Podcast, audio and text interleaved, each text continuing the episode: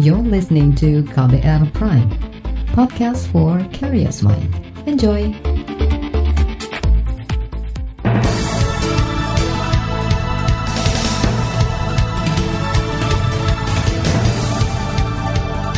Halo, selamat pagi. Senang sekali rasanya kami kembali bisa menjumpai Anda pagi hari ini melalui program Buletin Pagi edisi Jumat 6 November 2020.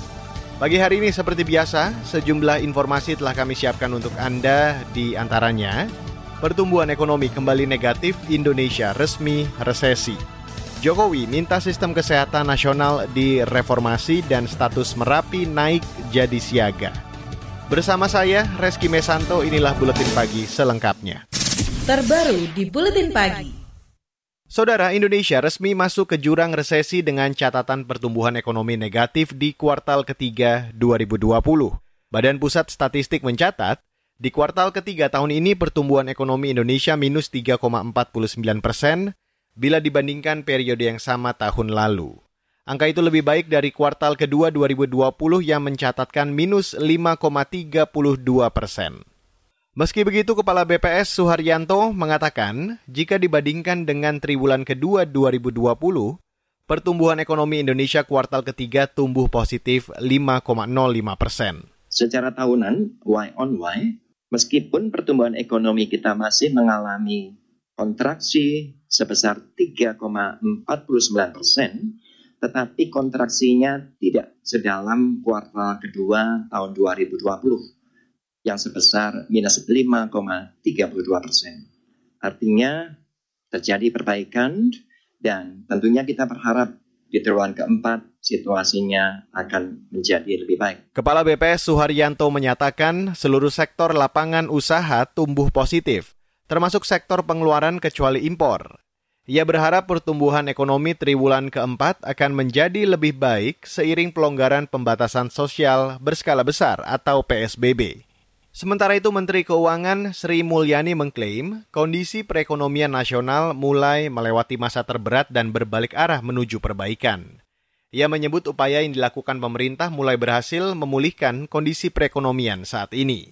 Upaya itu antara lain melalui stimulus fiskal dalam penanganan pandemi COVID-19 hingga mempercepat penyerapan belanja anggaran pemerintah. Penyerapan belanja negara yang mengalami akselerasi atau peningkatan pada triwulan ketiga ini sampai dengan akhir September yaitu pada periode triwulan ketiga tumbuh 15,5 persen, terutama ditopang oleh realisasi bantuan sosial dan dukungan untuk dunia usaha terutama usaha menengah kecil. Menteri Keuangan Sri Mulyani menambahkan selanjutnya pemulihan ekonomi nasional akan fokus pada pengurangan angka pengangguran.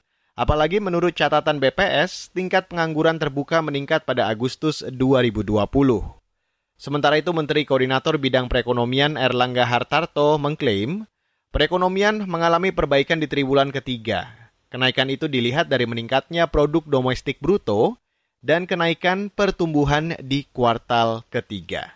Saudara Menteri Perencanaan Pembangunan Nasional atau PPN Kepala Bapenas Suharso Monoarfa mengatakan, kontraksi yang dialami Indonesia tidak separah negara di kawasan Asia lainnya. Suharso mengatakan kondisi ini memperlihatkan kebijakan pemerintah selama ini mendapat respon cukup baik. Satu hal yang saya sampaikan yang pertama bahwa setidak-tidaknya dengan adanya uh, kenaikan key to key sekitar 5 persen menunjukkan bahwa uh, proses adaptasi dari ekonomi Indonesia dalam keadaan pandemi ini baik. Menteri PPN Kepala Bapenas Suarso Monoarfa berharap pertumbuhan ekonomi kuartal keempat 2020 semakin menunjukkan perbaikan hingga tumbuh di angka positif. Sementara itu, saudara kalangan pengusaha meminta pemerintah terus memperhatikan dan berpihak kepada pemberdayaan usaha mikro kecil menengah hingga mempercepat penyaluran jaring pengaman sosial kepada masyarakat.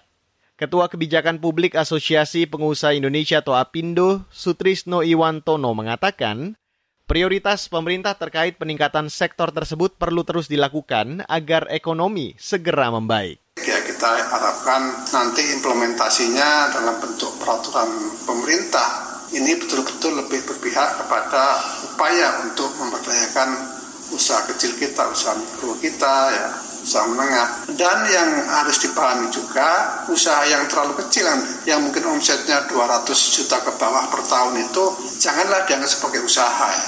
Sehingga mereka itu lebih cocok kalau di kategorikan di dalam kelompok sosial safety net. Ketua Kebijakan Publik Apindo Sutrisno Iwantono menambahkan, pendekatan kepada usaha kecil tidak hanya sebatas ekonomi bisnis, namun pada upaya-upaya bantuan sosial kepada masyarakat yang mempunyai hak hidup layak. Sementara lembaga pemantau ekonomi Indef menyarankan pemerintah mengoptimalkan sejumlah sektor yang mengalami pertumbuhan di kuartal ketiga guna mempercepat pertumbuhan di kuartal keempat. Menurut ekonom Indef Tauhid Ahmad, sektor yang perlu dioptimalkan itu yaitu pertanian, administrasi pemerintahan, kesehatan, dan juga pengadaan barang dan jasa pada sektor rumah tangga. Kita berharap juga dari sektor uh, yang berkaitan dengan rumah tangga, pengadaan air dan sebagainya yang saya kira uh, ini akan uh, relatif lebih cepat tumbuh di triwulan keempat. Kalau kita mengharapkan akomodasi makan minum, transportasi pergudangan, jasa perusahaan, saya kira masih relatif uh, rendah. Kita masih lihat uh, sektor-sektor yang positif, polanya masih sama begitu. Ekonom Indef Tauhid Ahmad juga mendorong pemerintah terus mengevaluasi program pemulihan ekonomi nasional atau PEN. Apalagi menurut Tauhid secara data, program PEN masih banyak yang belum tepat sasaran. Indef mencatat manfaat dari program pemulihan ekonomi nasional lebih dominan pada kebutuhan kesehatan, pendidikan, dan jasa. Sedangkan untuk konsumsi rumah tangga seperti makan dan minum masih belum tumbuh optimal. Saudara, kepolisian siapkan personel cegah masa sweeping produk Perancis. Informasi selengkapnya akan kami hadirkan usai jeda. Tetaplah bersama kami di Buletin Pagi KBR. You're listening to KBR Pride, podcast for curious mind. Enjoy!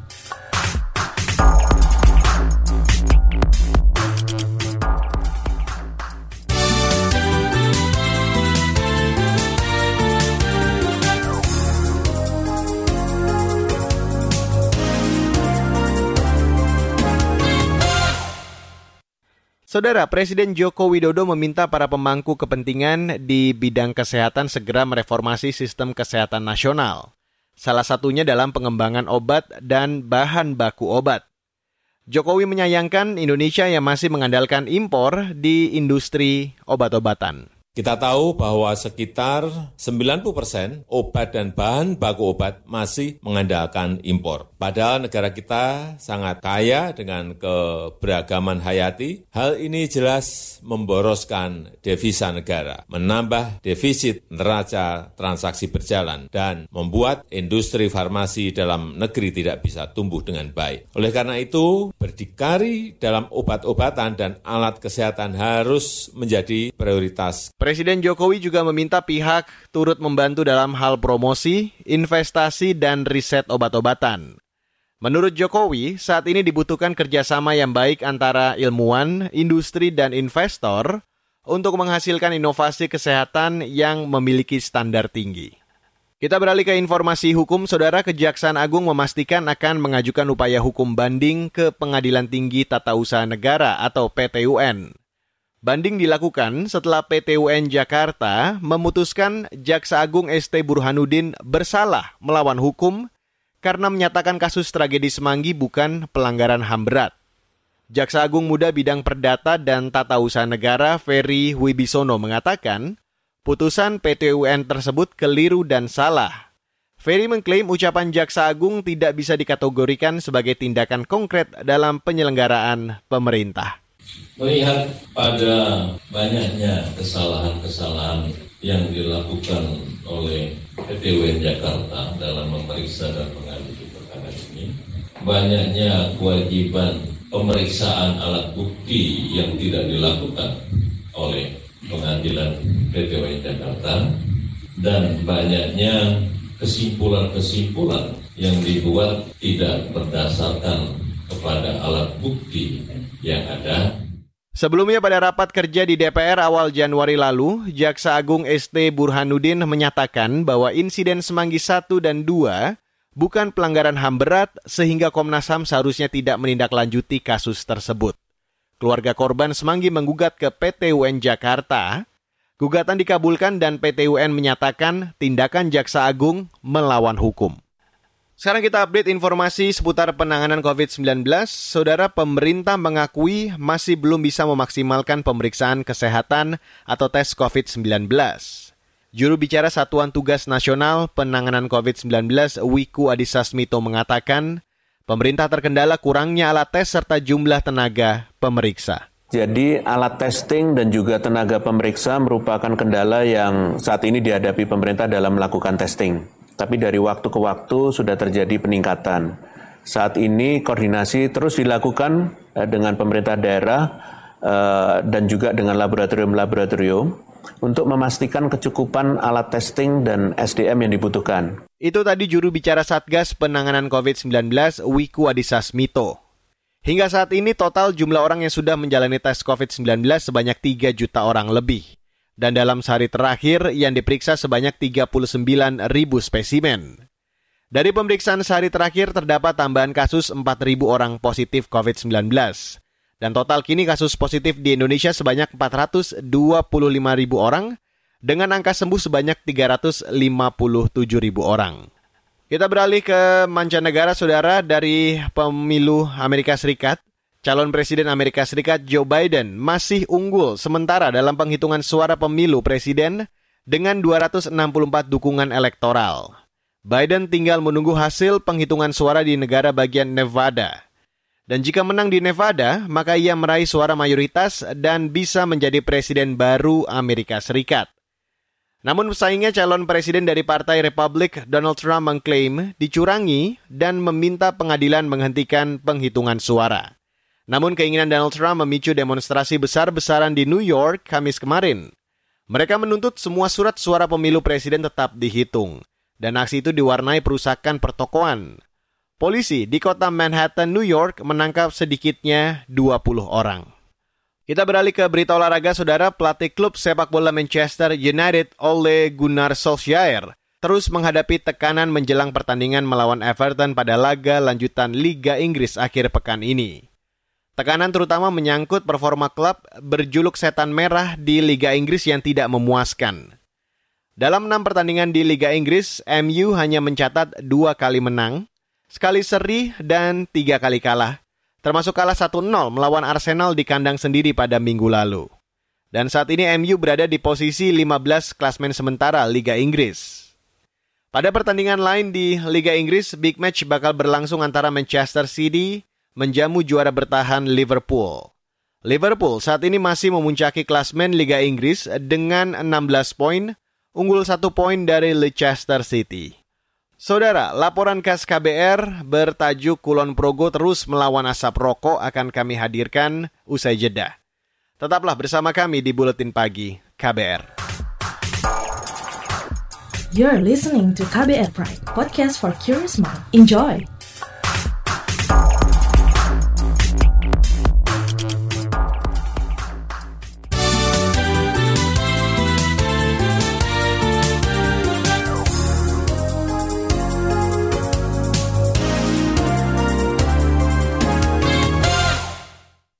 Saudara, di Indonesia, baru kota Bogor di Jawa Barat dan Kabupaten Kulon Progo di Yogyakarta yang serius dengan kebijakan anti rokok. Di Kulon Progo, kebijakan diberlakukan lewat perda tahun 2014 silam dan terus ditegakkan meski kepala daerahnya berganti. Apa rahasia Kulon Progo terus menggalakkan aturan kawasan tanpa rokok di sana? Jurnalis KBR Ken Fitriani mencari tahu dan menyusun ceritanya.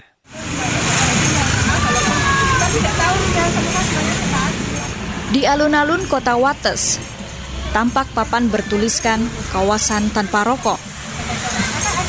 Tapi di sekitarnya terlihat beberapa orang yang merokok. Alun-alun adalah tempat publik dan seharusnya jadi kawasan yang bebas dari asap rokok. Tapi tak semua orang paham soal itu, termasuk warga bernama Roy Romadona. Ya kalau untuk program itu belum belum tahu juga. Tapi setuju dengan adanya program itu? Setuju aja, asalkan diberikan fasilitas yang memadai ya. Kalau memang rokok tidak boleh ya, pabriknya aja sekarang tutup. SPH mengadakan aksi yang mereka namain dengan Grab Yo Puntung Rokok di alun-alun Wates. Yuk ikutin. Alun-alun kota Wates termasuk sasaran dari kegiatan Gropyok Puntung Rokok sejak tahun 2018 lalu. Hendri Kavaso Listio Darmawan terlibat dalam kegiatan ini. Kita bisa membantu membersihkan puntung-puntung rokok yang tersebar. Dan kita juga bisa mengedukasi warga atau masyarakat terkait rokok sendiri. Kegiatan Gropyok Puntung Rokok ini dimotori Pramuka serta Dinas Kesehatan setempat. Dewi Ratnawati, Kepala Seksi Promosi dan Pemberdayaan Dinas Kesehatan Kulon Progo. Itu merupakan kampanye. Masyarakat secara umum berhak atas udara yang bersih di tempat-tempat umum ya. Tapi ternyata kita lihat dari Gropyok kemarin masih banyak kita jumpai puntung rokok-puntung rokok. Kegiatan Gropyok Puntung Rokok ini adalah bukti kegigihan Kulon Progo untuk terus melawan bahaya merokok. Ada juga program Semarku atau sinergi bersama mengurangi asap rokok Kulon Progo. Program ini menggandeng anak muda untuk mengawasi pelaksanaan aturan KTR kata Iyut Karnaningrum dari Semarku. Pandemi kita tetap jalan melalui platform sosial media. Di situ juga melalui siaran radio kita juga ada. Namun di masa pandemi, warga justru makin akrab dengan rokok. Ini selaras dengan hasil survei Komnas Pengendalian Tembakau.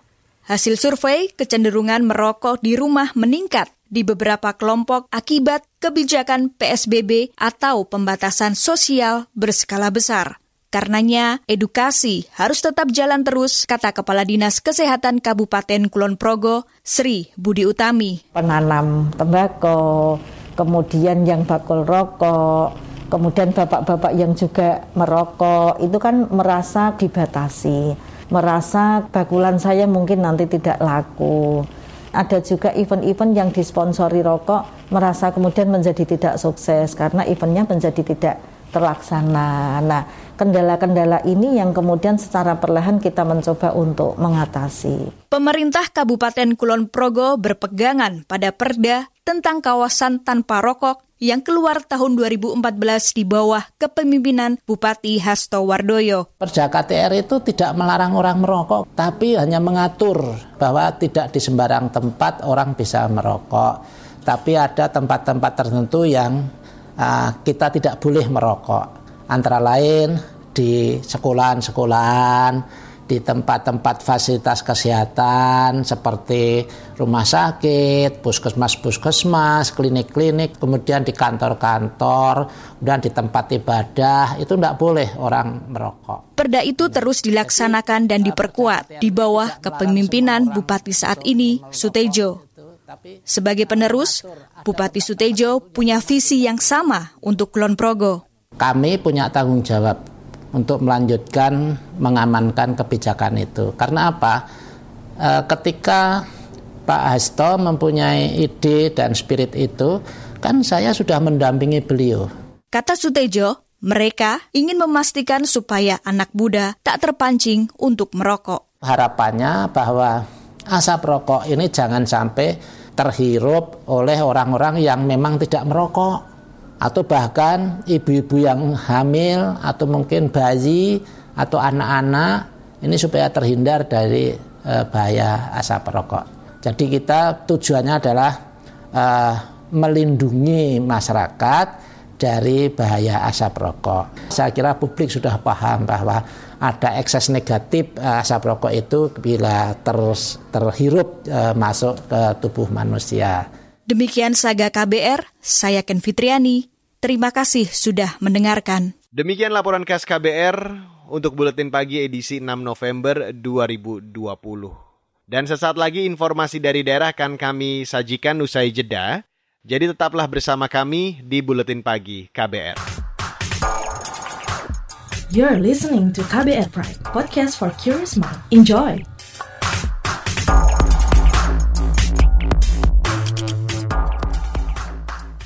Commercial break. Vina, seorang volunteer dari komunitas Biho memberi pesan kepada teman-teman Broken Home untuk dapat bangkit dari keterpurukan dan mampu berdikari. Jangan sampai kalian menikah saat kalian belum siap. Itu penting banget. Jadi selama masih muda nikmati aja masa mudanya. Carilah hal-hal positif yang bermanfaat buat masa muda kalian. Sehingga nanti kalian ketika pun sudah memiliki pasangan, mau mencari pacar misalkan atau sudah ingin menikah, kalian sudah benar-benar matang agar apa yang kalian alami tidak terjadi kembali kemudian hari. Simak obrolan selengkapnya dalam podcast Disco Diskusi Psikologi dalam episode Bangkit dari Keterpurukan dan Berdikari di kbrprime.id dan platform mendengar podcast lainnya.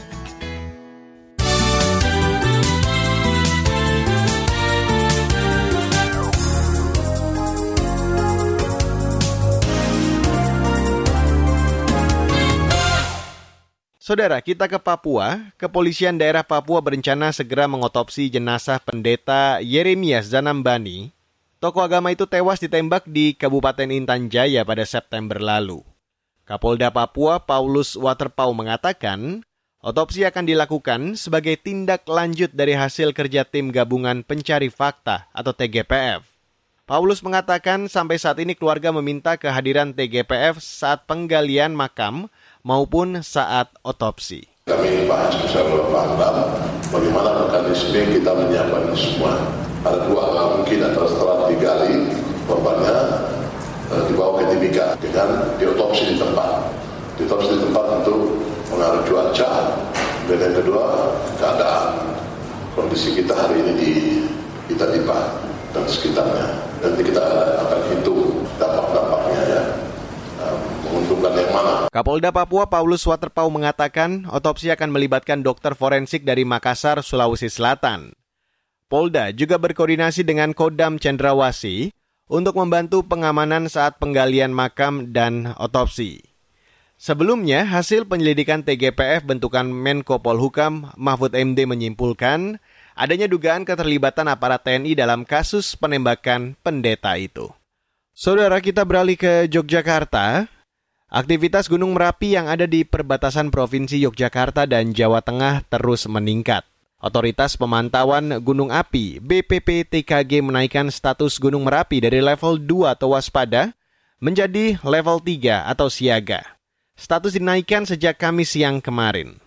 Otoritas Kegunung Apian BPPTKG juga mengeluarkan sejumlah rekomendasi kepada pemerintah daerah di dua provinsi di antaranya, dua provinsi itu memetakan perkiraan daerah bahaya terutama di 12 desa yang ada di sekitar kaki Gunung Merapi.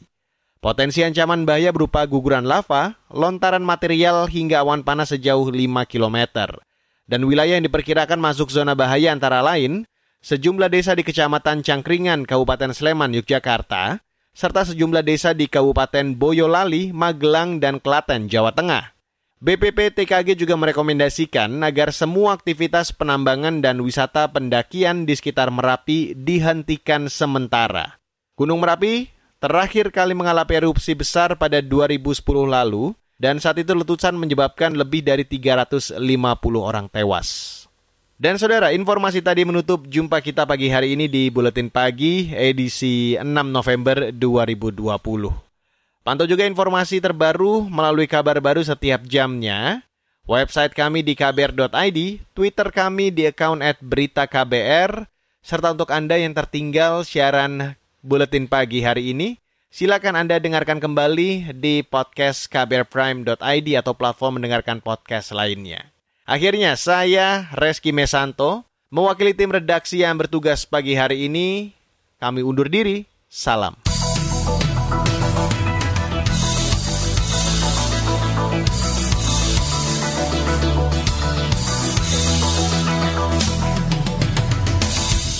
KBR Prime, cara asik mendengar berita. KBR Prime, podcast for curious mind.